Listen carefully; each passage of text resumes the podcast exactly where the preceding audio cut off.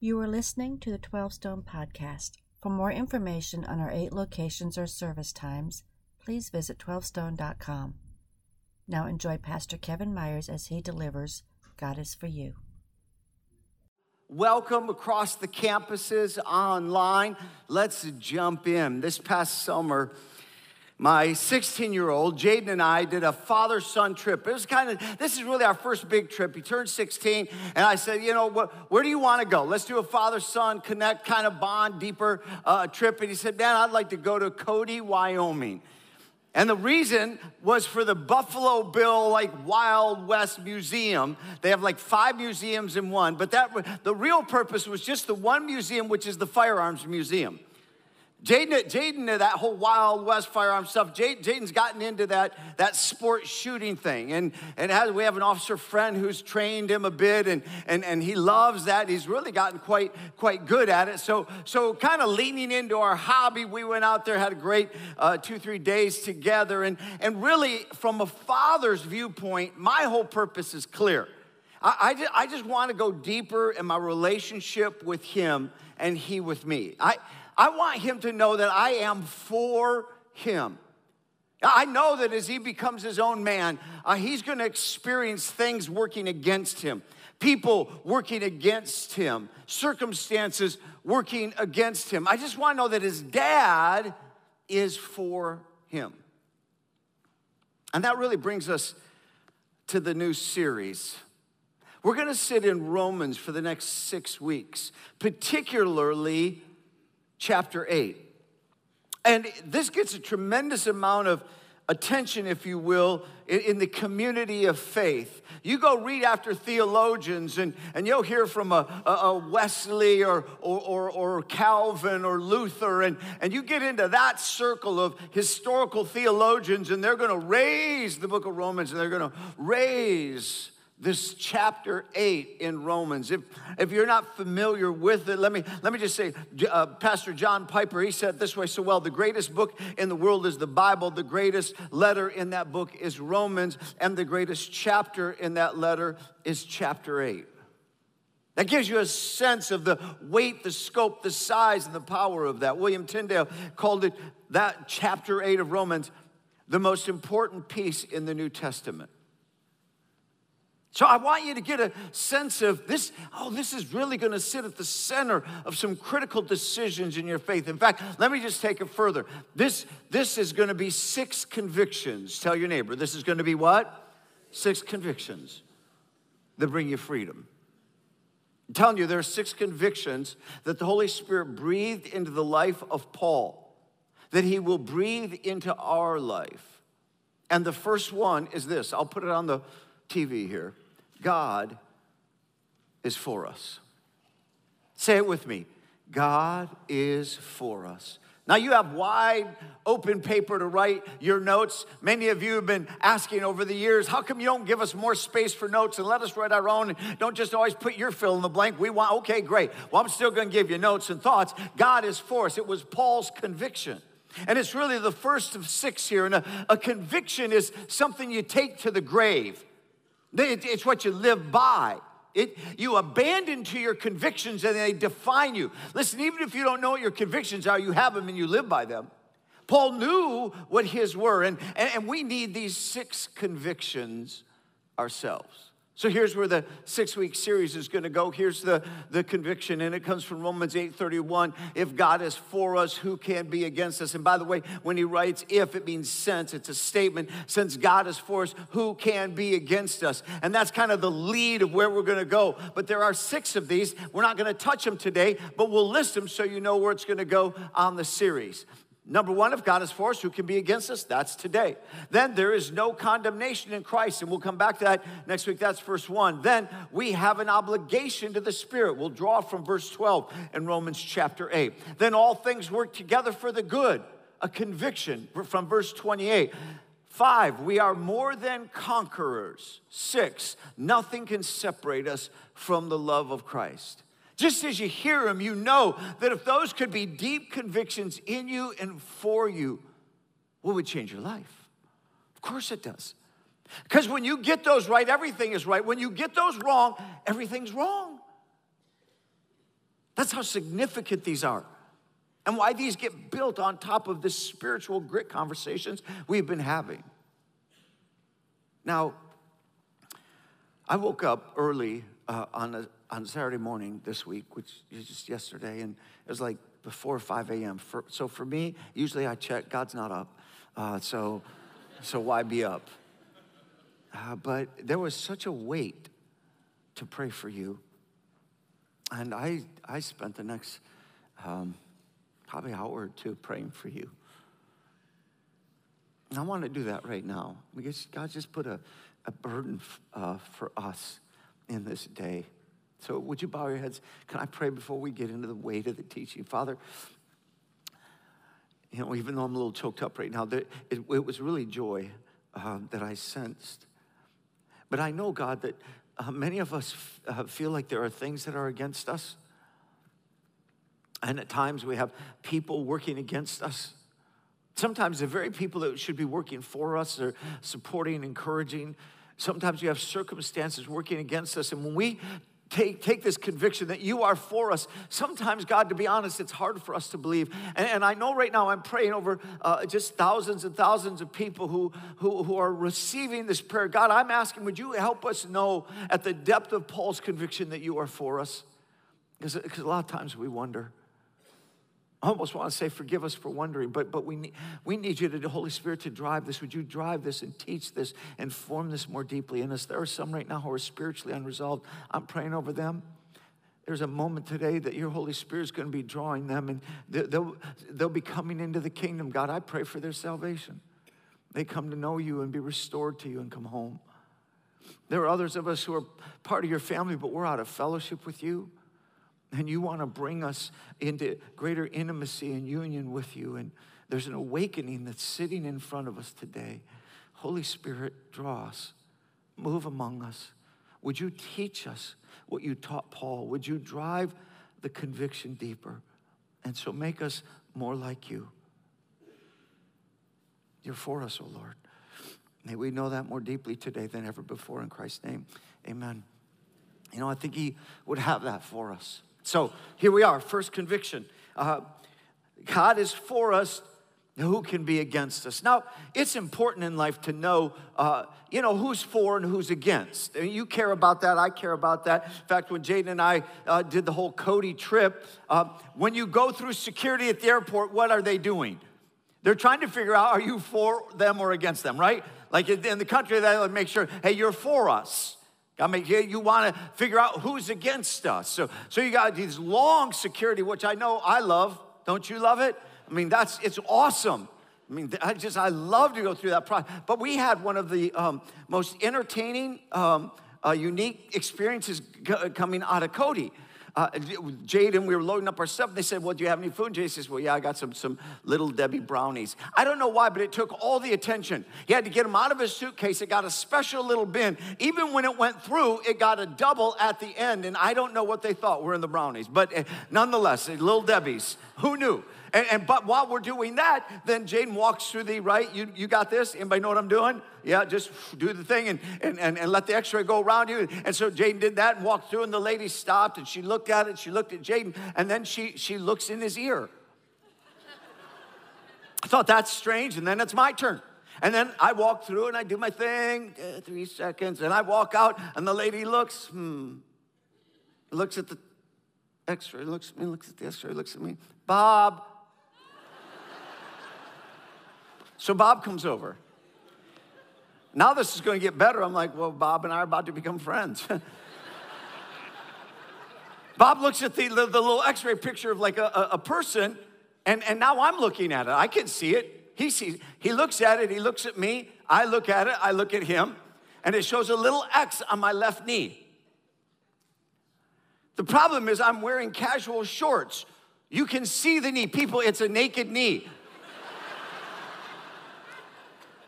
And we're not having a conversation, we're just kind of talking with our eyes.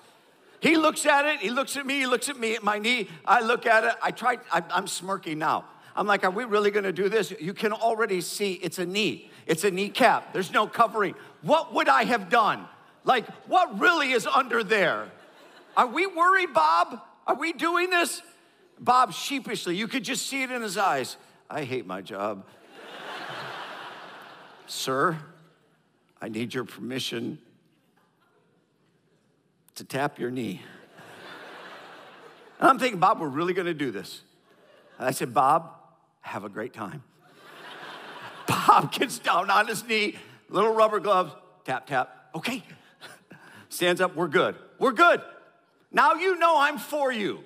You, you got y'all figured, you figured out, what did he accomplish tapping the naked knee? Let's just be honest. I mean, we've been reduced to this. Bob doesn't know what to do. I, I it's just hilarious. Jane and I got done. I said, why did she look at your ear? Says it put an X on my ear. She had to look in my ear. Then the brownie thing got to be a thing. So I don't know. We just had, but at least they know we're not against, we're for.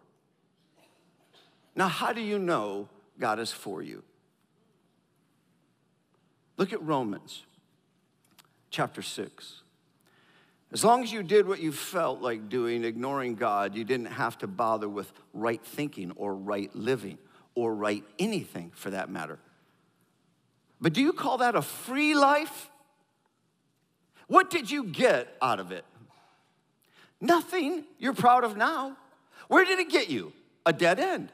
But now that you've found you don't have to listen to sin, to what church? Sin. You don't have to listen to sin anymore. You have to listen to sin to tell you what to do. You've discovered the delight of listening to God telling you, and what a surprise. A whole, healed, put together life right now with more and more life on the way. Work hard for sin your whole life, and your pension is death. That's the message version you're familiar with, and the wages of sin is death. But God's gift is real life, eternal life, delivered, what? Delivered by Jesus, our master. See, Romans 6 in that message version makes some of us hear it fresh and clear that God is for us, but how do you know? Well, when you unpack that verse, there's at least three things I want to talk about if you want to jot it down. Here they are. The first one is He pays our debt. If you want to do it, just jot it down. He pays our debt. See, the, the first way you know that God is for us is because He pays our debt. We, we just read it. When you listen to sin, what do you get? A dead end life. Sin. You get a dead end life. You, you, you have to pay for it. The hard work of sin in your life just leads to losing everything and ultimately dying here and for all of eternity. Let's talk about debt. Out of curiosity, how many of you have ever been or are in debt? Just hands across all campuses, online, everywhere. Look, do it again. Ever been in debt or are in debt? Hands up so we can see whose mind hands are up. Okay, you get, so you understand it. Now listen, the longer you've been in debt, the more you carry it, the weightier it is. I mean, at, at, first you don't think nothing of credit card debt, me just write, slide the card. But then after a while, pretty soon you're doing it for more than pre- pleasure. Sometimes you're doing it for pressure. Sometimes, you know, you're financially under pressure and you used to pay it all off. And then pretty soon you just, now you're carrying a, a, a an accumulative amount of debt and then you pay the minimum. And pretty soon, if you're just paying the minimum, you're going to be in debt your whole life. And what seemed to be freedom becomes a prison. Listen, the longer you have it, the more it weighs. Oh, it's just little payments, but they start adding up and they start stealing the strength and financial stability. And you're like, man, I wish I could get rid of those payments and that debt. And then you buy a car and it's a new car and you get payments and you're paying two, four, six hundred dollars a month. And you're like, oh, this got a new car, but pretty soon you're paying the same payments for a used car and you're in and it's accumulated and you don't want to look at the total debt. You're just doing the payments. But really, if you could get all those, it starts to be a prison. That's that's not it. That's not helping you. You know the weight of it. Marcia and I were in college, we took debt. And we were like, hey, no big deal, we'll get a job and pay it off. okay. We had like 20 some thousand dollars of debt in the early 80s. Our total combined income when we each got a job was $28,000. We had $20,000 of debt. The payments were killing us. I didn't understand what we, what we did. And very soon, the weight. Everybody wants to get a house, you get a house, but you got a mortgage. And listen, if you don't know what I'm talking about, then you've never had debt and you don't know it. It's weight on you. But my goodness, where your life could be if you could get rid of the debt. Yeah? And wouldn't that be all just like, oh. Check this out. This is USA Today. They did, USA Today did this um, picture, if you will, of, of debt, and that doesn't look. There we go. I can see that better. And uh, here's the average household debt uh, credit cards, 16883 Auto loans, 29,539, almost $30,000. Student loans, $50,000 roughly. Average mortgage, $182,000. I mean, any, you, all, you all know what we're talking about here, right? Now, you know what would be fun? You know what would be awesome? You know what would be spectacular? You know what would make this a life changing day? If Jesus, if like God sent his son Jesus to come here to 12 Stone and decided to pay off everybody's debt. Would you get excited? About, look, I'm not even asking and you're already excited. Like if I said, y'all come up here and we're just gonna pay off your debt. All of a sudden, people start getting a little bit excited. Listen, listen, listen, because if you understand the weight of your debt, you understand the power of that deliverance. Now, I don't wanna just talk about it, I wanna at least show what it could look like. So I'm gonna ask the police officers to come on out here and they're going to help us because th- this is this kind of the summary of, of debt. And I thought, you know what? We're, let's not just let's not just be flippant about it. Let's just give an example. And you'll notice that there are officers around the room because I said if I invited you to come up, which I'm not, and I would recommend you not.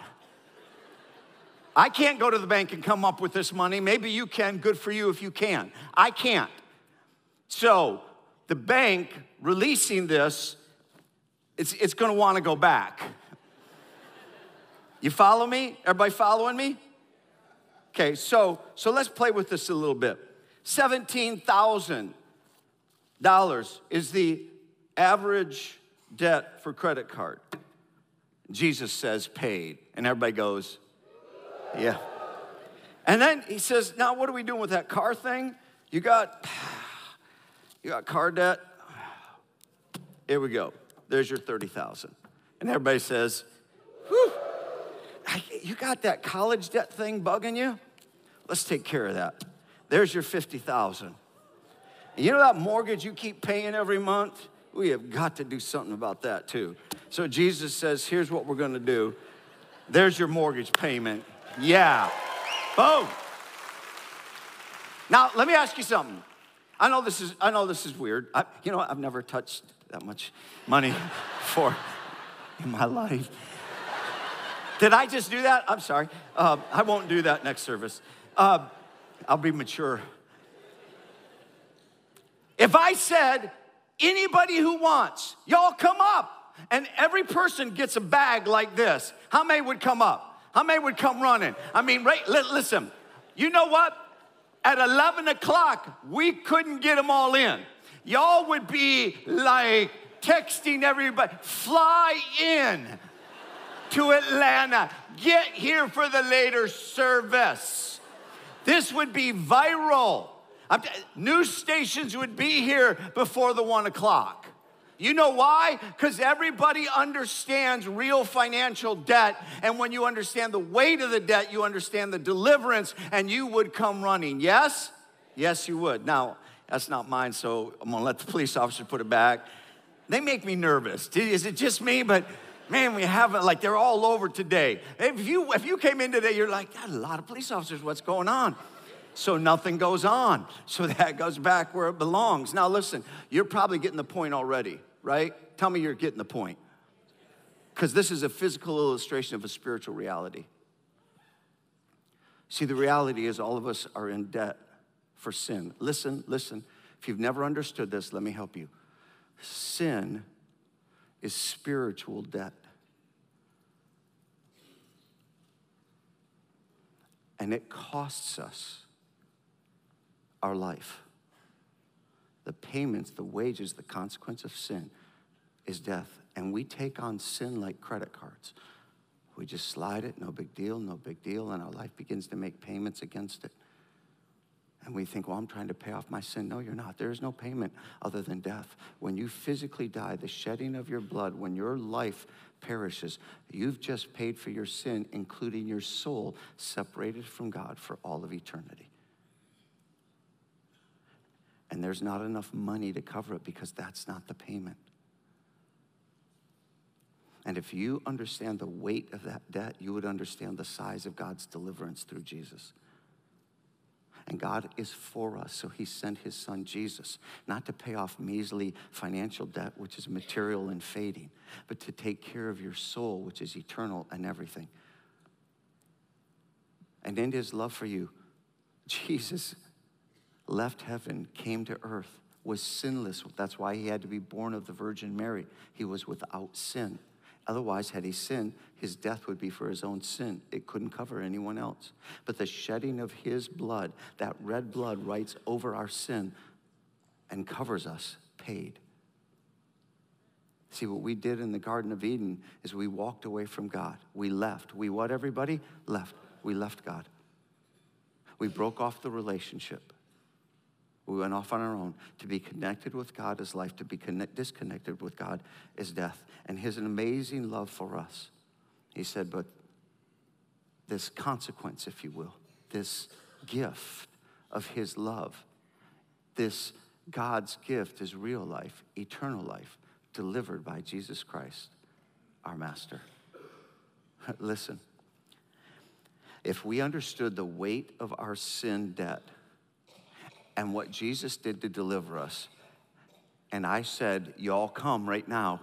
Y'all come. And when you come forward, Jesus is going to forgive you of all your sin debt and, restore you to your heavenly Father, and your soul and forever has eternal life and the joy of God with you here and now. Man, everybody should come running. Like we should be like non, like it, it should be like, whoa, all day. Like you can't, you be calling everybody, you got to get here. Oh my goodness, you know what God has done for you. But you know what? Something's wrong. See, because we don't understand the weight of our sin debt, or we don't understand the size of his deliverance. But if we did, we'd come running. Maybe today, the Holy Spirit helps you finally get it. He's for you. And you know that because He pays your debt. Secondly, you know it because He forgives your sin. Jot it down. Because He forgives our sin. Jesus told a story in Luke 15 so that we would know that our Heavenly Father is for us. So he says, The kingdom of God is like this it's a story of a father who had two sons, could have been two daughters, same story, appropriate to the context, a father with his two sons in that time and day. And, and the things you need to know is that there's a younger son and an older son, a younger brother, an older brother. And the first one, I left, say it with me, I what? I left my father's house. That, that, that, what, he tells this quick little parable to reveal a kingdom truth. And, and the younger son, I left my father's house. And the older son, I left what? Say it with me. I left. Say, I left. I left the father's heart. So he tells the story. There's a father who had two sons, and the younger son said, I'd like to have my inheritance. And in other words, he just left. He walked away from his father, took his inheritance early, insulting his father, saying, I'm done with you. I don't need you. I have a better life with, without you. Kind of mimicking the Garden of Eden when we said, Hey, God, I'll, I'll just take the tree of the knowledge of good and evil, really the tree of death. And we, we, we, we didn't go to the tree of life, missed it. So the son goes off and in wild living thinks this is an awesome life, but the debt of his sin accumulates. And pretty soon he's starving, he's feeding pigs, and he's like, My life is horrible. I, I, you know what? This didn't play out like I thought. I mean, there are servants in my father's house who are living better than me. And so in his humility, he said, I'm going to crawl back to my father and see if he'll let me at least be a servant, not a son. I'm not going to be restored. I just want to be a servant in his house. And when he comes back to his father's house, he discovers that his father is for him. His father runs to him, embraces him, loves him, very quickly forgives him. The son repents and says, Forgive me, Father, I, have sinned against you, I've sinned against heaven, I'm not worthy to be called your son. I'll just be a servant. The father says, No, he lifts him up. He puts a robe on him, puts the family ring on his finger, and brings him to the house and celebrates. Says, I want to throw a party. He said, Because my son who was lost is found. He left and he came back home. He said, The kingdom of God is like that. Isn't that amazing about our Heavenly Father? Does that just blow your mind that God is for us like that? That's who God is. If you don't know that about Him, that's why we're having this conversation. That you have great debt, you've left home, but you can come back home and, and, and He'll forgive you. Through Jesus, that's possible. See, in, in, in other words, listen. The answer is God is for you. The question is, are you for God? See, in John 1 9, it says, if we confess our sins, he is faithful and just to forgive us our sins and cleanse us from all unrighteousness. That's what he does. We confess and he forgives because it's been paid through Jesus, but we have to confess and then he'll forgive. That's Jesus paid the price so forgiveness can be possible. His blood, like literally, writes over our sin. Forgiven. It's amazing. Then there's the older brother. Now, the older brother is a different story inside the same story. The younger brother comes home. The older brother never ran away from home, literally, physically in that sense. But if you follow the story, the younger brother comes home and the older brother's ticked that the father brought the younger one in and forgave him and restored him. And he's like, all these years I've been working for you, like I'm like I should be more important than the younger brother. And eh, eh, you know what? Stay with me. Stay with me. The older brother got used to his father's grace.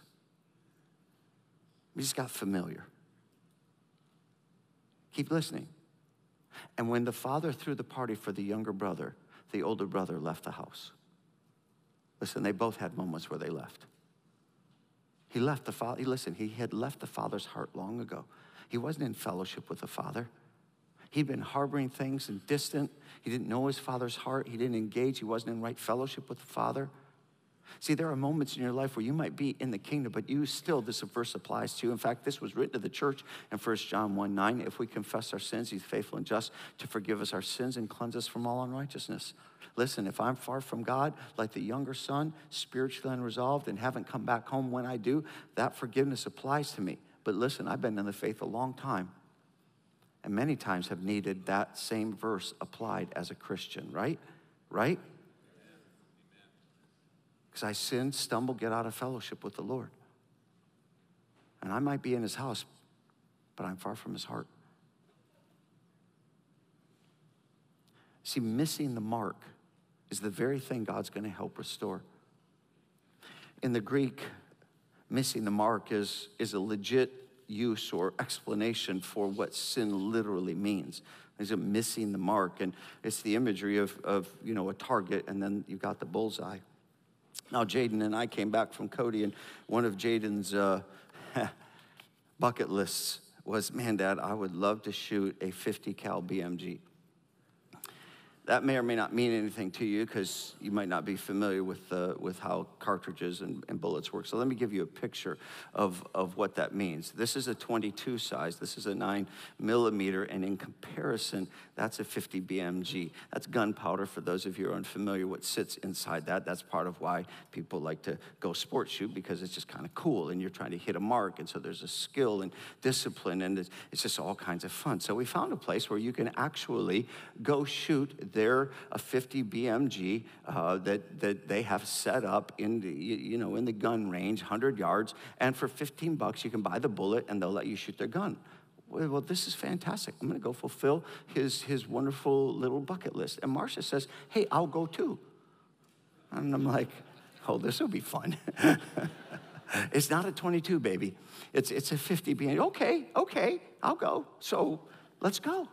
So, so we all go and we you know, buy a bullet and we go in there and you got the range guy that helps set it up and, and shoot. And so here's, here's just, here's 30, I don't know, 20 seconds of Jaden uh, uh, taking a shot with his, uh, with the 50 BMG. It's, it's kind of fun.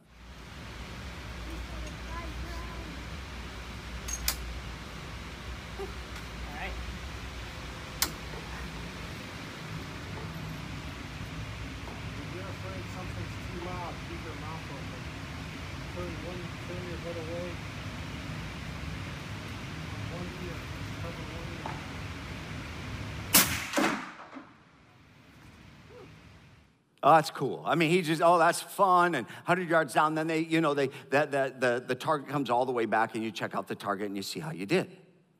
And, and then, I, you know, I have my turn. Marcia has her turn. In fact, in fact, here's Marcia sitting at the gun. I, I had to take a picture of her because it's just cool. And, and while, while she's sitting at the gun, I, I, I got to help her. I got to coach her up. I mean, she's, she's never done this. I have the most experience. Jaden has the second most. But mom, she doesn't do this. And so I, am not being unkind to her at all. But I'm like, uh, no, you don't do it that way, baby. Uh, no, you keep the gun here. I'm telling you, the kick. Uh, and fortunately, you know, I had a silencer on, so that helps a little bit of suppressor. And so, so anyhow, we're coaching her up. And while she's doing it, she can't find the target. I just can't find the target. She's looking, there's no target. Honey, it's there, it's 100 yards down. You got to move. It's, I don't even care if she hits the target. Just, just, baby, give it your best shot. Just, just, you know, don't knock yourself over. Let, you, here we go. Uh, and so good for her. She did. Now you should give. I'm like, good for you, baby. You did it. And, and, I love that about her. She's adventurous. And, and so she took her shot, and you know, I take my shot. By the way, when I took my shot, here's here's where my uh, bullet landed. I mean, I'm telling you, 100 yards. And first time I ever shot one is not bad. I'm kind of six, and I'm trying to get to the 10. The 10's the bullseye, not bad. And, and then we got hers back, and and here's hers.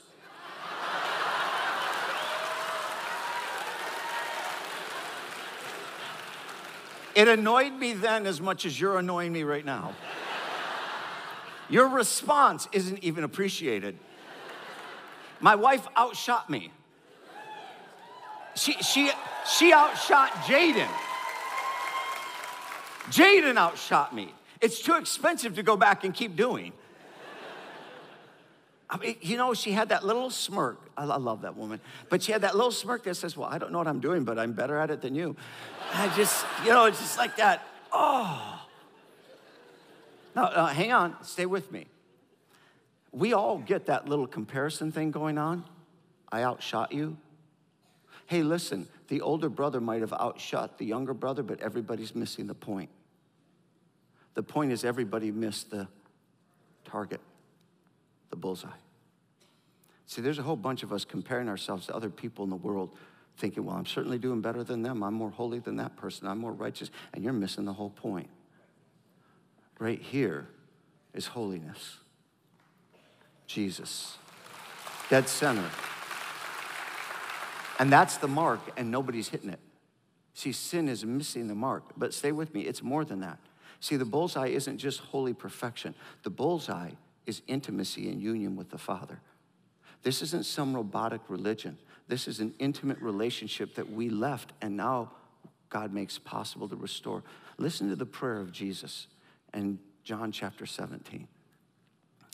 Jesus prayed for his disciples and us. I pray for them. Sanctify them by the truth. Your word is truth. And that's true. That's right at the center of the bullseye, that we would have the truth of God and be holy and pure. But listen, there's more to his prayer.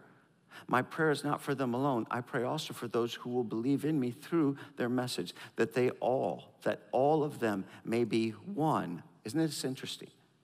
That all of them may be one, Father, just as you are in me and I am in you.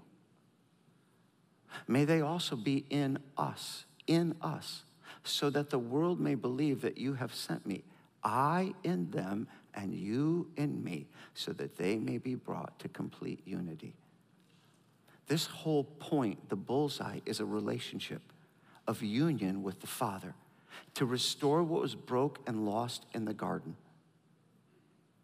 This isn't a religion of hitting some perfect mark and list of do's and don'ts. This is an intimate relationship with the Father who created you, who loves you, who is for you who sent his son to pay your debt.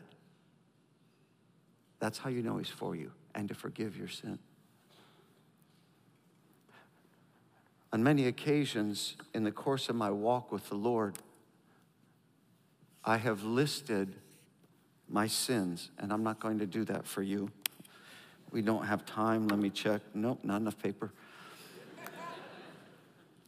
However, on many occasions, I'll have my prayer time with the Lord and I'll write in my journal. And when I do, I'll physically write out my sins before the Lord so that I'm honest to God about where I'm missing the mark.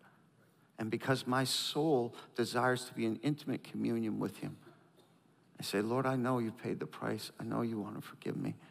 And I'll receive that. And that's only by the blood of Jesus. I mean, I'm covered. That's what the red means. It was covered by the blood of Jesus. I'm very aware that I can be like an older brother and at times be out of fellowship with the Lord. And there are moments when you say, you know what? If I'm honest, I've left the Father's heart. I mean, before I come to faith in Him, yes, I've left Him, the house. I'm not in fellowship, but I've left the Father's heart. And then you just write over it, I'm home meaning come back into fellowship. That's always his invitation. Always. This is why God has proven again and again that he is for you. Third thing he does is he frees from fear. Might be worth noting. Just don't have to take long, but he frees from fear. He's for you, and because he's for you, it frees you from fear. He's not against you. By the way, we're three weeks from the NFL, roughly. From football, starting for those of us, I know like college football, I know we like the NFL. By the way, out of curiosity, how many will be cheering for the Falcons? How many would love to see the Falcons make it do well this year? Come on, across campus. Yeah, yeah. Now, there's a, because of that, how many of you will be cheering against the Patriots and the Saints? Let me hear that. Yeah, eh, right. Listen, because, listen, because when you know who you're for, you immediately know who you're against. Not curious. See, God is for you. The question is, are you for God? Jesus said this way if you're not for me, you're against me. There's no neutral in this.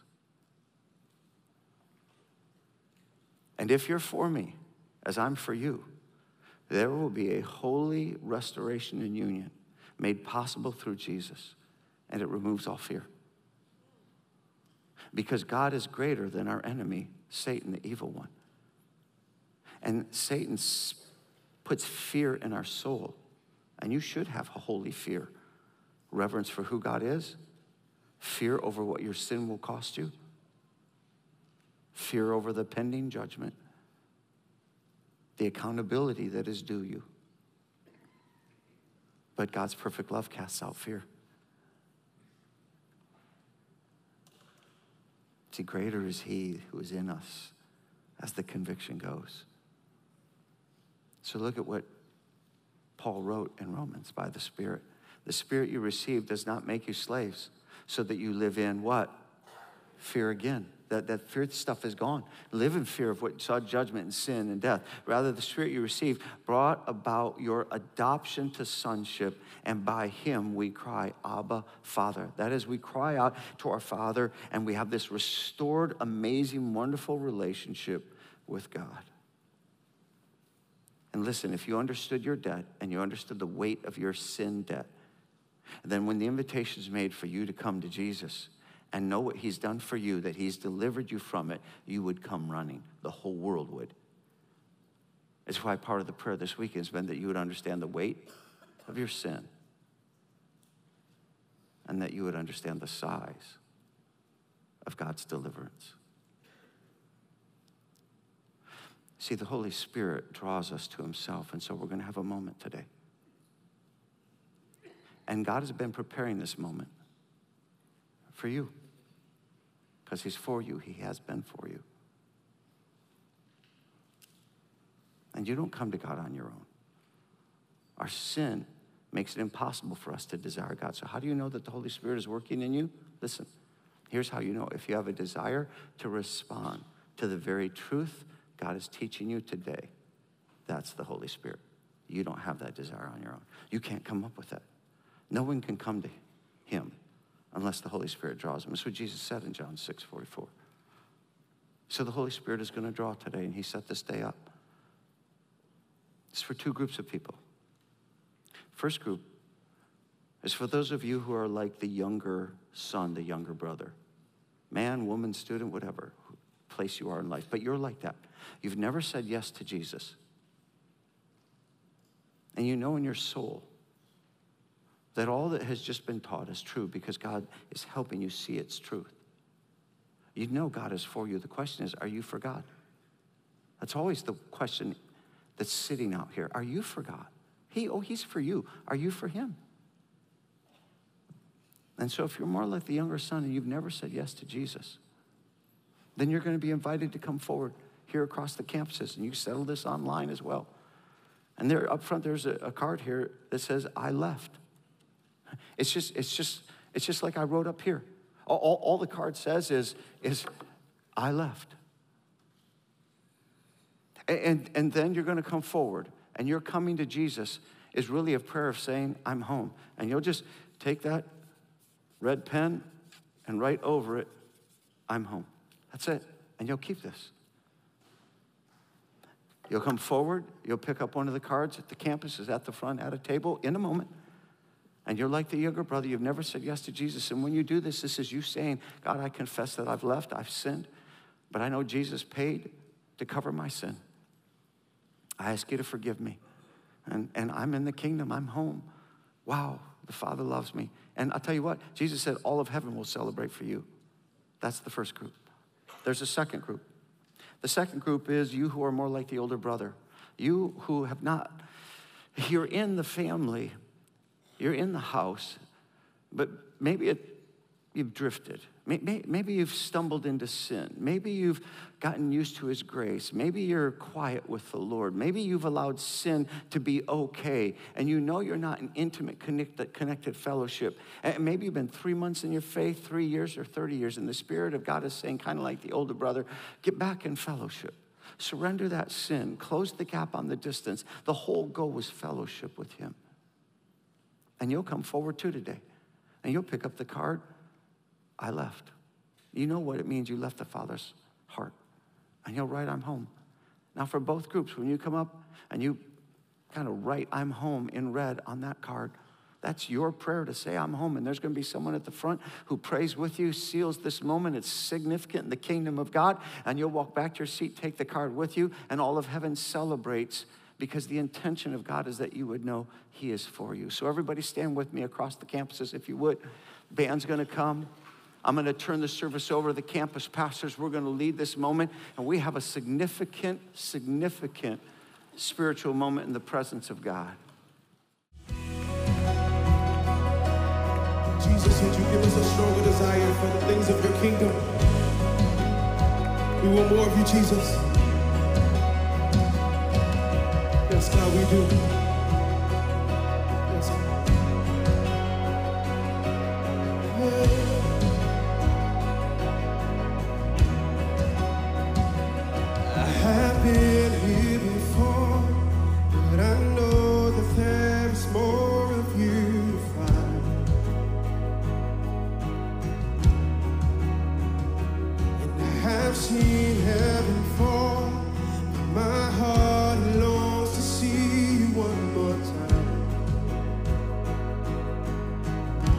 sing once again. So once again, I invite you in.